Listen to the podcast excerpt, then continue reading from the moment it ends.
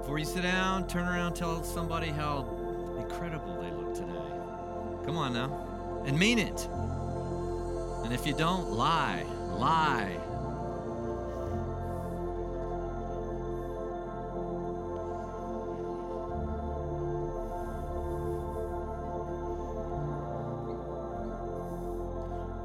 So, my question to you this morning are we in the dog days of summer? I think we're in the dog days of summer.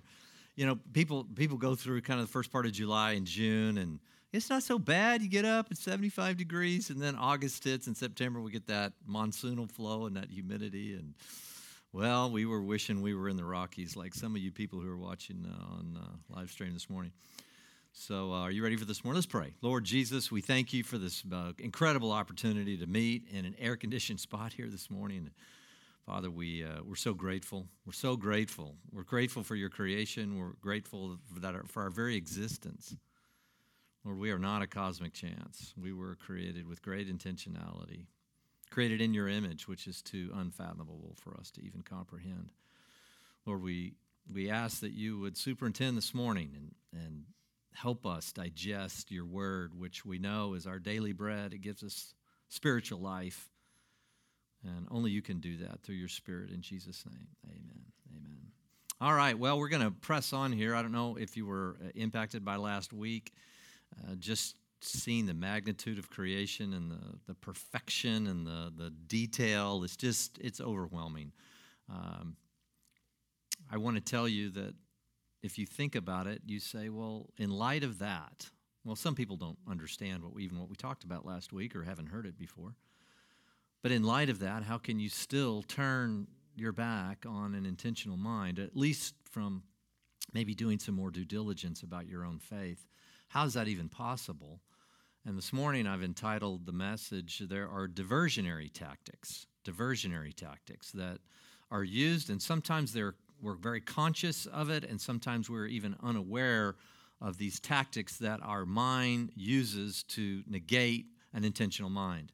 And I'll describe more of that when we get into it. Typically, this passage in Luke 13 is not necessarily used in this in, in this way. It's usually used in the in the eyes of the big mega question. Usually there are say five, six questions that I get all the time how does a good God allow evil? How is that possible? And these are usually passages that are used in that capacity. But I want you to think a little more deeply, and we're going to see it from two perspectives this morning.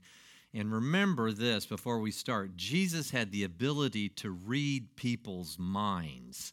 And by that, that's not a, some cheap parlor trick. That's not some psychopathic, you know, or psych, you know, uh, his ability to, you know, look through that. Uh, that's really not what we're talking about. He just had uh, an innate ability through prayer, through he was subject to being like us, and yet he was God, that man God thing, but he could really read people's mail.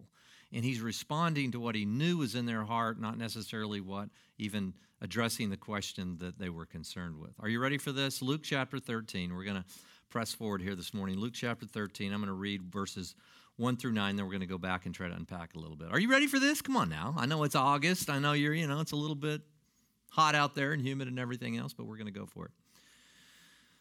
Chapter 13, verse 1, Luke. Now, on the same occasion, there were some present who reported to him, Jesus, uh, about the Galileans whose blood Pilate had mixed with their sacrifices. Now, we don't have any historical account of this, but evidently some Galileans had come down, probably to the Temple Mount, they were in the process of making some sacrifices. Maybe there was a disturbance. Something occurred, and Pontius Pilate came down hard. And here they were in the middle of their religious sacrifices. Uh, obviously, a good thing to do. This would be seen as good acts, good people, good. I mean, they'd come all the way from Galilee. I mean, this is a hard trip by foot or by donkey all the way down, ascended the mount, gone up. Uh, there they're giving sacrifices. How, in other words, how could God allow this to happen? You know, what, what, what's going on here? And Jesus said to them, Do you suppose that these Galileans were greater sinners than all the other Galileans because they suffered this fate?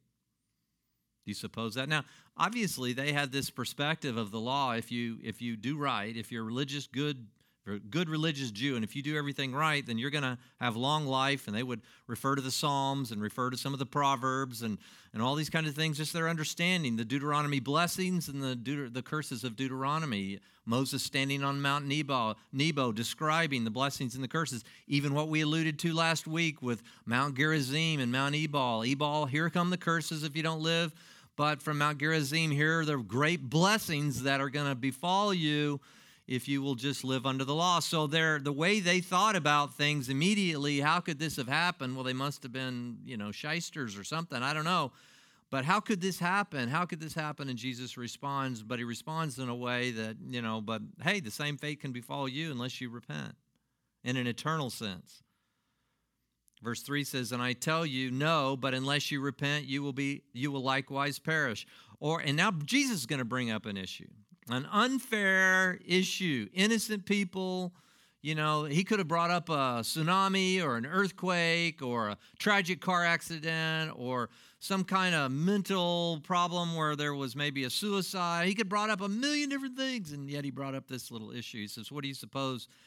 That those 18 on whom the tower in Siloam fell and killed them were worse culprits than all the men who live in Jerusalem? I tell you no, but unless you repent, that means to change your mind, to turn around, to go a different direction in your life. Don't continue on the path that you're going unless you repent. You will all likewise perish. And that, again, he's referring to this in an eternal sense. I mean, he knew everybody's going to die, but he's talking about it in an eternal sense. Now, Siloam, if you don't know where Siloam is, uh, actually, John chapter 9, Jesus heals a blind man at Siloam. Uh, it's just south of the old city of Jerusalem. If you've ever been to Israel with me, you remember those southern steps. I do a little teaching there on the southern steps. Actually, the very steps that Jesus would have climbed. Uh, much of the old city has now been, you know, broken down and rebuilt and broken down. But these southern steps would have been during the time of Jesus. Some of you remember the large steps. You kind of walk up. You can't actually enter the city that way anymore, but the, these steps are still there. And then down lower, in uh, King David's uh, realm uh, down there when he was the king of Israel. Uh, there was this place, Siloam, and something it, it could have been some aqueducts that come down, and it was fresh water. They would have been able to do ritual cleansing there and all this, and there were some towers there. No telling what they were doing, but they may have been there for some ritual purity or something. Again, a religious act, and Jesus brings that up and said, "What about that tower that fell?" And it killed 18 people. We see this every single day. There's something that comes across the news, and there is a tendency in our minds to do what? To say, well, is this God intervening and this is God or this is how could this happen or what's going on here and and uh, this is the reason I don't believe in God because well these tragedies happen and if there was a good God like the Bible talks about then these tragedies wouldn't happen. Happens over and over and over again. I'm going to read the next part of this and then we'll come back to it in the latter part of the message this morning. It says, And he began telling this parable a man had a fig tree which had been planted in his vineyard, and he came looking for fruit on it, and, well, he didn't find anything. And he said to the vine, vineyard keeper, Behold, for three years I have come looking for fruit on this fig tree without finding any. Cut it down. Why does it even use up the ground? And he answered and said to him, Let it alone, sir, for this year too, until I dig around it and put in a little more fertilizer, and it bears fruit next year, fine, but if not, then cut it down. Now, obviously, this is, as we're going to see, this is really probably a, at least in two parts. One, a reference to Israel being the fig tree. Matthew 21, Jesus very clearly kind of references Israel as being a fig tree, and he cursed it because he knew that they were going to reject him as he was making his way to the cross, and he cursed that fig tree, and it withered, and they were all mind. It was a mind-boggling act for them. So Israel clearly is a picture of the fig tree, but there's some other things that we'll look at towards the end, and why he brings this up in the context of these questions. These questions. What is it that's at the heart of this? Well, there's a number of things that, really strike us as when you think about tragedies happening.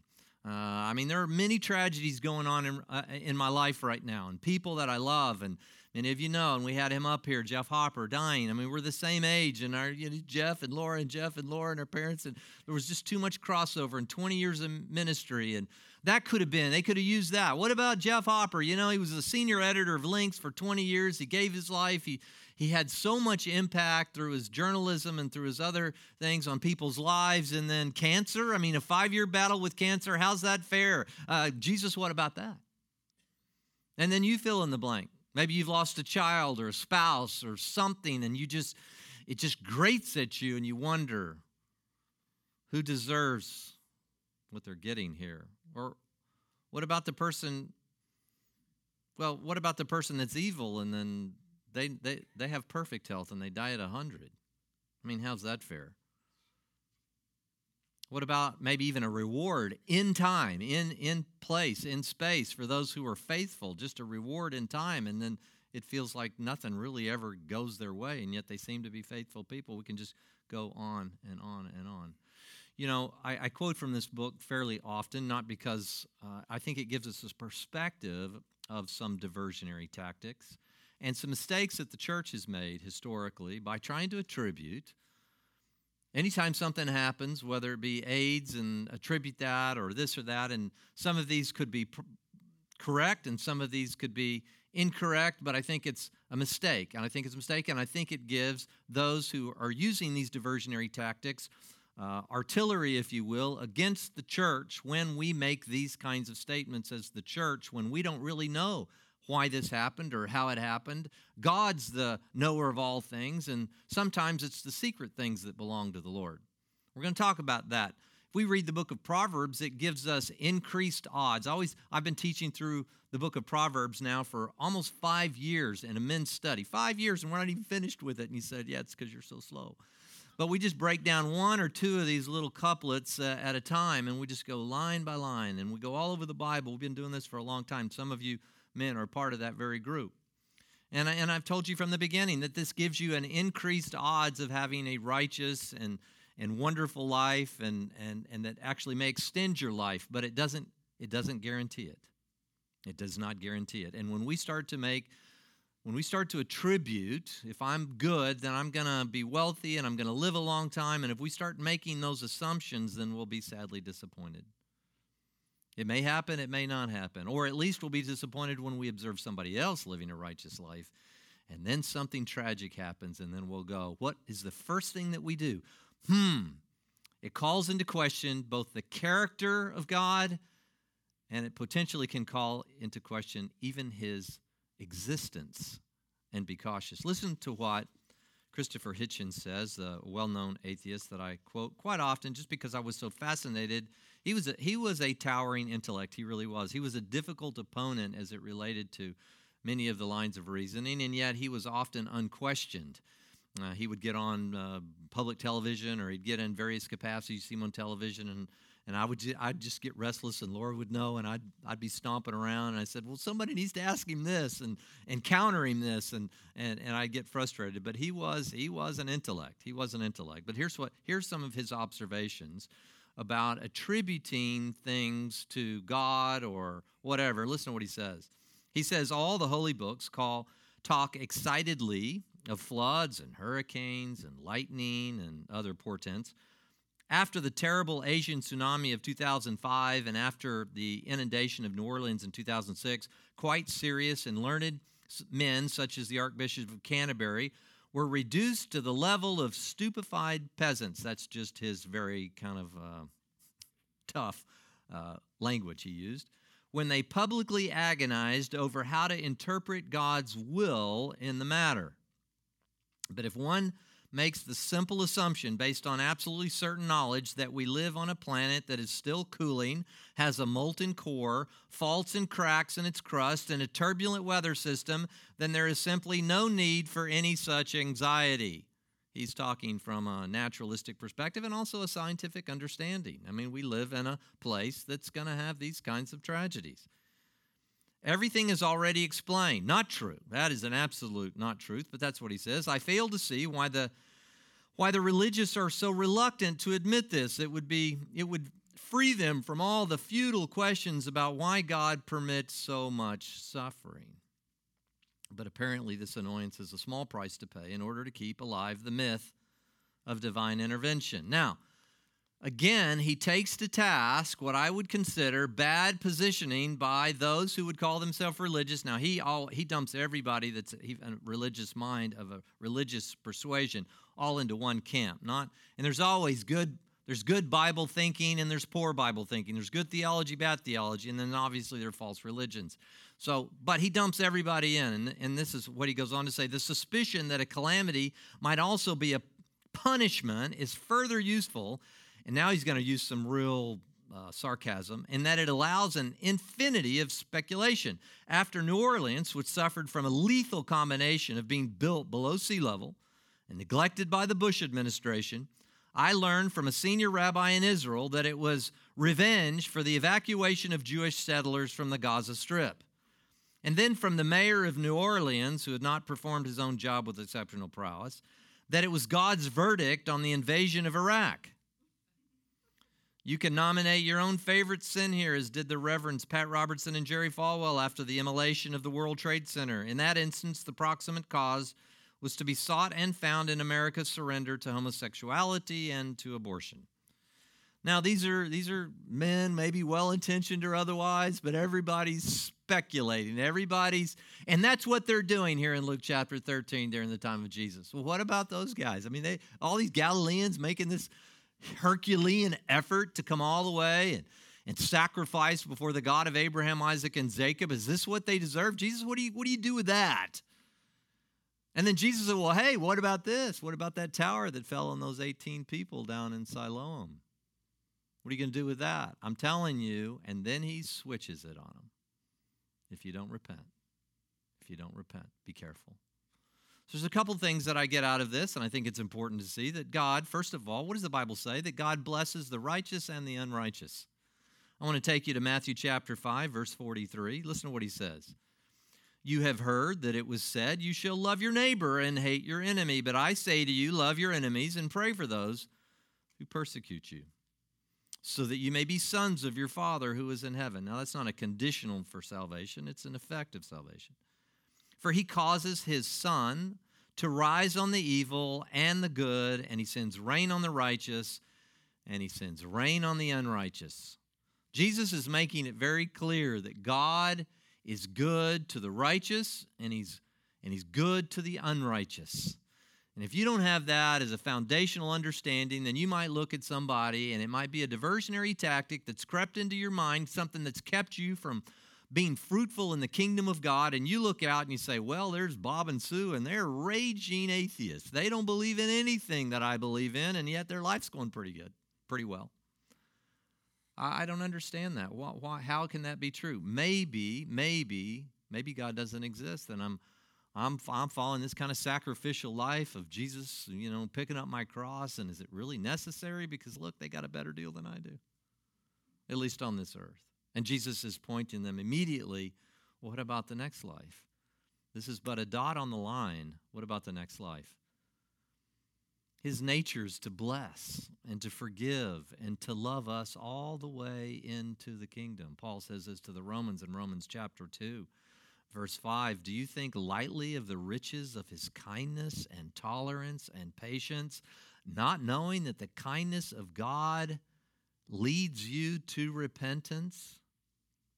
Not Jerry Falwell stepping up and saying, This is an indication because of our country. I'm not saying that there aren't things that befall the United States of America because we pursue an unrighteous course of events. I'm not in any way defending. I, I, I you've heard me before. I, abortion is murder. I, will be clear with that. In my, I, but why? Because I'm a biblical person. I, I read Psalm 139. It's not something that may offend some of you out there. I, I understand where it's a very divisive thing. There are times that we need to step up and say, look, this is truth. And, and let's protect the unborn. I mean, there, there are times to make a stand. This is, this is a hill I am willing to go up on, like we're going to see in a minute, Mount Gilboa, and I'm going to stake my claim here. I, uh, I'm willing to say that. And unapologetically, that God in His perfection and his glory, knew you in the unformed substance of the earth. He, he saw you and he created you in his image. Not just, not just based on science's ability one day to extend life. A child is now viable in unbelievable places that we could have never imagined even five years ago. The extension of life through our technology is amazing. Be able to kill a, even a fully devo- de- a developed child so late in a pregnancy is, is a tragedy. But I'm not going to make the statement that some tsunami or some earthquake or some some tragedy is now and then I began to speculate about God. God's the judge and God has all the information. I don't. But I will point out it can be easily a diversionary tactic. Now, God is kind, God is loving. One of the reasons I believe that God uh, allows this kind of blessing towards that, it, it teaches me, it trains me. If He's treating, if He's reigning on the righteous and the unrighteous, and it's kindness that leads people to repentance, that trains me on how I treat my neighbor who doesn't know Jesus. It informs it. Not for me out there speculating about the judgment of God. I, I'm willing to talk about what the Bible talks about wrath. I'm willing to, if I love somebody, to talk about an eternal separation from a loving God. You've never seen me as your pastor back off from that. But it's still the kindness of God that leads people to repentance. And when I see Jesus talking in these kinds of ways and responding in these kinds of ways, oh, he wasn't afraid to get to the, the real crux of the matter and to point out people's tactics, but it just it helps me learn to be kind and loving and compassionate towards those who are yet deaf to, to the gospel and also blind to the reality of an intentional mind who created them in his very image. Now, number two, we also struggle, and this is part of why I think Jesus responds to this, we also struggle with a staggering separation that not only I had, but now in Christ I've been brought near, and people have from their Creator. Uh, I deserve my end. I was dead. I was a million miles away from God doing my own thing with no concern about His plans or His, or his kingdom or His glory or even the purpose for which He created me. I was dead, and Jesus is trying to point out don't think in terms of good people and bad people. You're all separated, you're all a million miles from God but I'm going to make the way. Jesus came to make the way back to the Father, to provide intimacy. See, we just struggle to see that. Ephesians 2 1, we quote it all the time. You were dead in your trespasses and sins. You were dead. Dead people are also blind and they're also deaf. So don't be so angry with your friend who doesn't yet know Jesus or a family member. And please don't wax eloquent on what's holy and what's not and all that and try to change their behavior. If they don't have the living God on the inside of them, they're spiritually dead. We have to get this in our minds. Don't be offended by non believers. Don't be offended. Why would you be offended? Somebody ran into me. I've used this many times before. If somebody ran into me in the store and I turned around and and I saw a person with a you know a cane and a little dark glasses and a, a dog uh, and realized they were blind, would I still be angry at them? Of course I wouldn't. I, I might even apologize for getting in their way. And we do the same thing with people who bump into us, and but we don't. We just think they everybody has the ability to see these things. No, they don't. They're blind. The Spirit must do that, and the gospel is the tip of the sword. Isaiah 59, verse 2 we miss how separated we were from God. What does it say? But your iniquities have made a separation between you and your God, and your sins have hidden his face from you so that he does not hear. This was in relation to Israel, and there is a massive separation. Not only are they dead, they're separated. We have to understand that, and Jesus is pointing that out. Don't look over here, it's a diversionary tactic calling into question the very character of God because of some tragedy you hear about it. The fact is, Jesus immediately goes to the real point, and the real point is you're separated from God. And if you don't repent, you likewise, you also will perish. Jesus understood what was going on in their heart. Everybody's has these little trying to get away, you know. If you all ever saw that movie, movie The Matrix, you know, and the, kind of everything slows down, those bullets, and they're like, so you're trying to dodge all that God stuff with all this diversionary kind of stuff and you have just I'm just begging maybe you're watching this morning I beg you just to stop for a second and try to extricate yourself from maybe some silly statement a preacher TV preacher or something else made one day that this came on and, and this is judgment of God. They don't know that. They don't know that for sure. And and and, and try to sit back and go wait a minute. I, this is about me and maybe I've been using all these things that call into question the integrity of God because, well, maybe because I really didn't want to think deeply about God because I wanted to continue to run my own life. I'm going to show you a quick thing in 2 Samuel chapter 19. Quick story about Mephibosheth. Some, many of you will know this. This is actually the grandson of King, uh, King Saul, and Jonathan was his father. And if you remember the story, there were a battle on Mount Gilboa. There was a battle on Mount Gilboa, and both Jonathan and Saul died on that mountain. And in running from the Philistines, the nurse of Jonathan's son, Saul's grandson, Mephibosheth, was running with him to try to get away, and she fell, and he was permanently crippled. He was never had the ability to walk again because of this tragedy. And then David comes back, and now he this is after this Absalom conspiracy and everything. And David comes back and is now reestablished as the king. And there's this beautiful picture of absolute grace. Now, Saul was after David and after David and after David, and Mephibosheth was, in fact, his downline. He was an enemy of the house of David in the sense that they were trying to displace him. And so, all with all this going on, David says, "No, but I want Mephibosheth to come and sit at my own table." Now, this is a picture of all of us because Mephibosheth is a guy that has no grounds to complain about anything. Look, this is my point this morning. I don't have grounds to complain about death, about death of my friend, about any I have no grounds to complain about anything because I was dead and now he's seated me at his very table. Why would I ever in any way impugn the character of God by my by my wonderings? Well why did that happen? And why did this happen? And why did they why did that person why did that sweet couple who loves the lord lose their son? And why why does it why did that marriage dissolve and that that man ran off and had an affair and left this very godly woman and where she was and and all the questions of life and i'm not going to do that anymore i've got no right to complain because i am mephibosheth and listen to what 2 samuel 19 says this is Mephibosheth speaking. For all my father's household was nothing but dead men before my lord the king. Yet you set your servant among those who ate at your table. What right do I have yet that I should complain any more to the king? I want the attitude of Mephibosheth. Like I was dead, was crippled.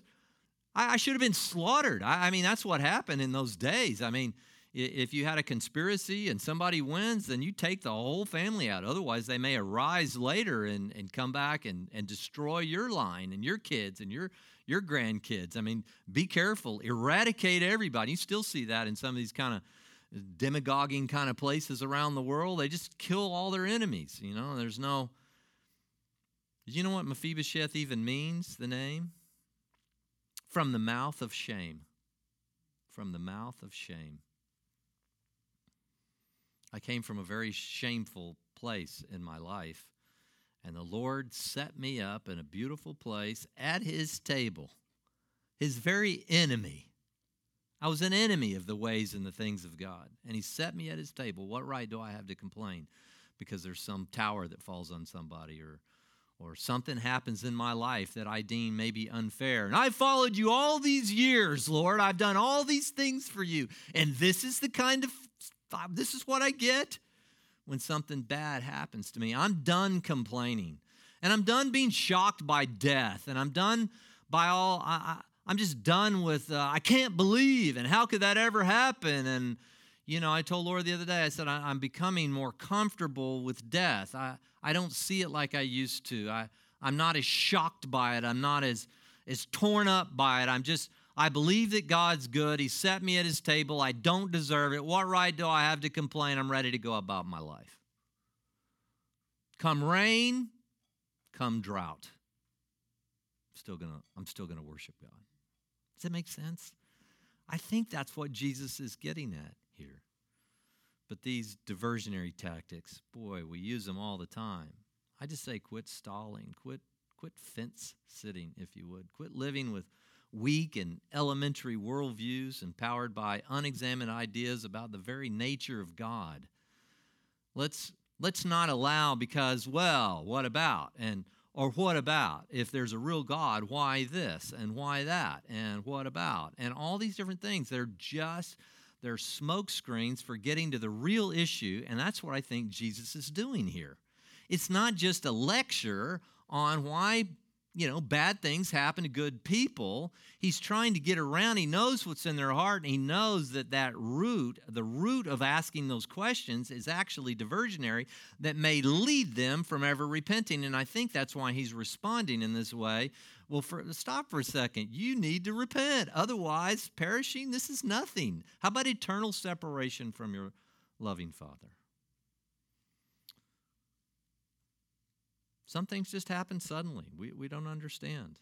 Hebrews 9, verse 27 Inasmuch as it is appointed for men to die once, and after this, the judgment. Jesus is essentially talking, that's what he's talking about. It's appointed for man to die once. The number of our days, according to the Psalms, eh, eh, the number of our days are already numbered. I can't extend them or, or move them. I can't, I can't do anything. I can't. Our days are numbered. I'm not going to freak out about this anymore. I'm not going to question the character, and I'm certainly not going to question the existence of that intentional mind that created me with such, well, he didn't have to do that at all.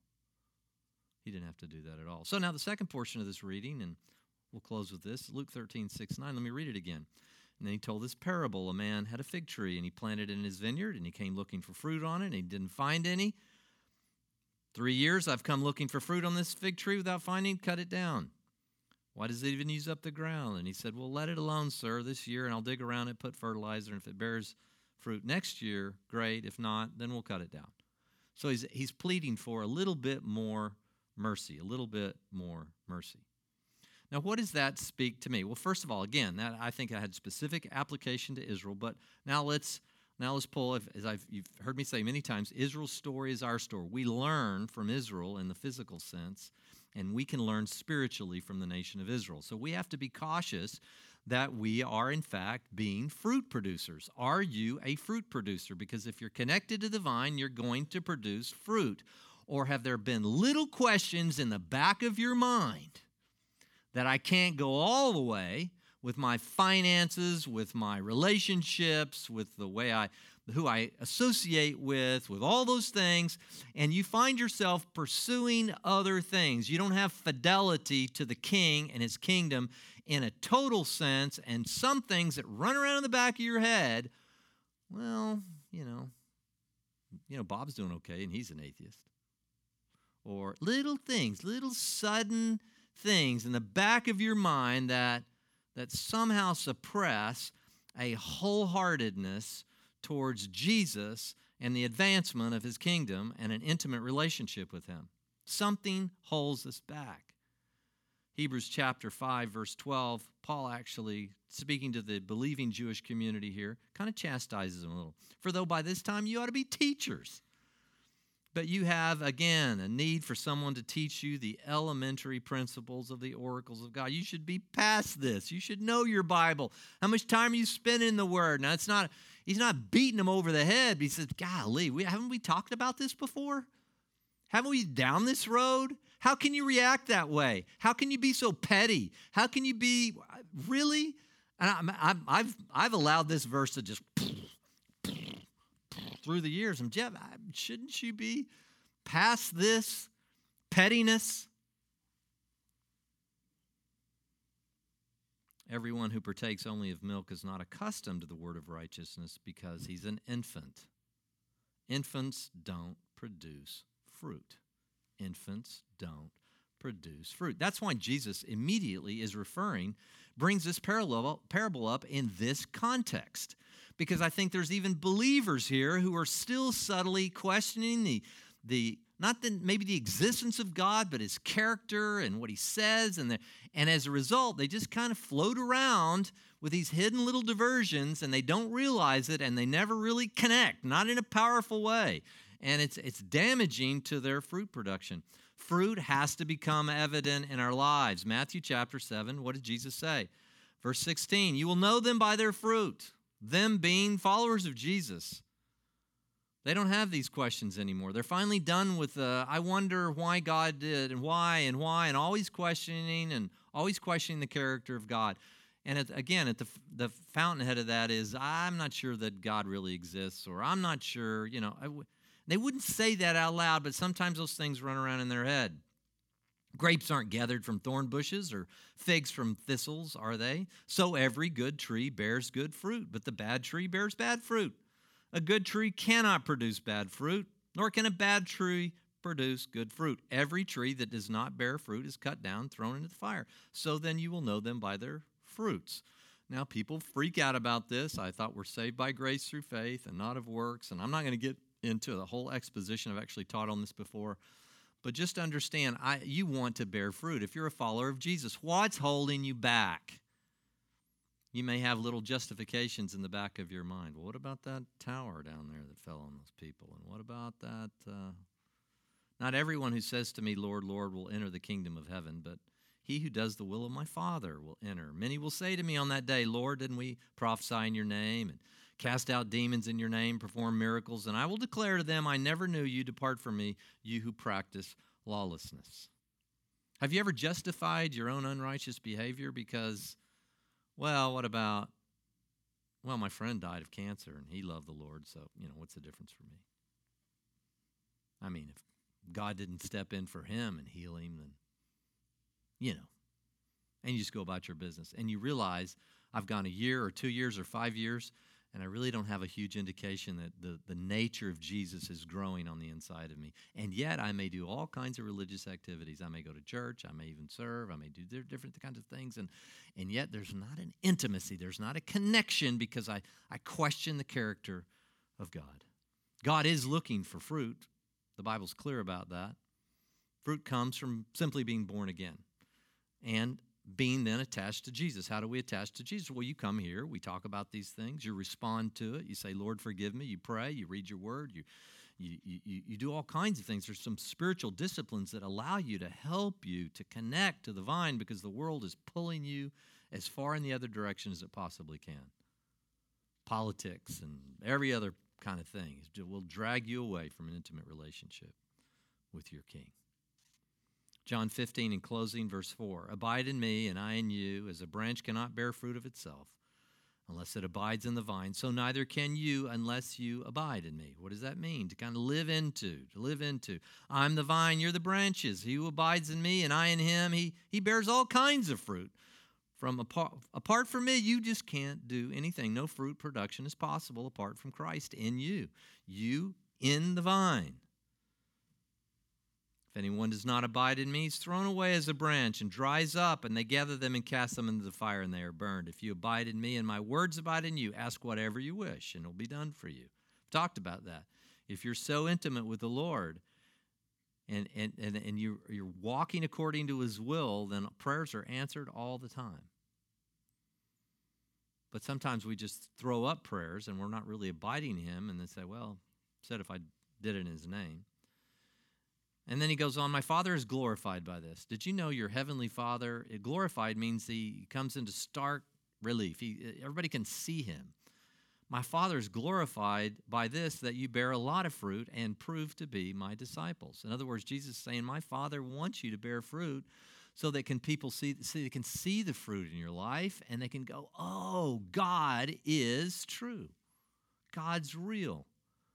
Maybe I ought to maybe I'd explore this. Maybe I want to meet that guy for coffee or meet her and go have some breakfast with her sometime or maybe even attend church at the Red Door sometime or something. Maybe there is because I can say I want that kind of life. I want what they have. That's fruit. Not just what you do, just how you what comes out of you, your language, your look, your smile, your your demeanor, all those things are you reflection of Jesus. Those little hidden questions about God's character will keep you from that kind of an intimate relationship. And that's why I think that Jesus brings up this parable in the context of those questions, because they can be deterrents, diversionary tactics from really becoming intimate. Or if you don't know God, they can keep you from exploring whether God exists, whether He loves you, and anything about Jesus and the gospel. Just keep you from it, like they did Christopher Hitchens, and I don't know him. I don't know till the day he died, but I never got any indication. He was very he was very committed to his own atheism, as far as I know, till the end of time. I, am certainly not the judge, God is, but I don't know that he made any. Now, although his brother uh, is a follower of Jesus, pretty fascinating family dynamics there. I wonder what those family reunions look like. So how do you escape the slavery of sin and not be sinners anymore? Well, you have to get you just we just have to work through these subtle things that get in our heads and divert us from the fact that God is loving irrespective of what may be going on in your life right now. Will you just become like Mephibosheth this morning and say, What right do I have to complain? I don't have any right. There's tragedy in my life. I, I, I got a bad diagnosis. I, have got children that don't know the Lord. I've got all. Uh, what right do I have to complain? I was a dead man. I was a dead man. King David should have killed me, and yet now he's letting me sit at his, well, he's letting me sit right there at the table. You'll never hear a complaint out of me anymore. I can't believe I just said that with my wife being here, but anyway, she can hold, she can hold me to that but I'm not going to ever bring her up here to give a testimony. But my intention is to never have a complaint because I know that I am a Mephibosheth. I have no right to complain or to question the very character of God. So we're going to close with this song. And uh, at the end of the song, I'm going to have Miss Lisa come up and close us in prayer because she is such a fantastic teacher. And she, I didn't tell her that, and she went, "Oh no!" I, but I want her to close us in prayer uh, because she is a great teacher of the word. And I know for a fact, because her husband, Major Major, uh, right? Her, Mike Major and Lisa, I know for a fact how much time she spends in the Word. And I get this reported to me from Mike too, daily, just in the Word, in the Word, in the Word. And so she's she's a fruit bearer. So I'm, her prayer will after the song will close, and then I'll meet you as you make your way out. But we're gonna we're gonna listen to this last worship song, and you in fact, let's let's stand. Let's stand for this last worship song. Let's let's get stretch out a little bit. Let's make sure we have a have a mic up here for them, uh, uh, guys. If we can get a mic, make sure Lisa has a mic. And uh, no longer slaves. You're no longer a slave. You're not Mephibosheth. You were dead, but now, and if you haven't been, you can be. You can sit at the table. Just say, Jesus, I determined to follow you today.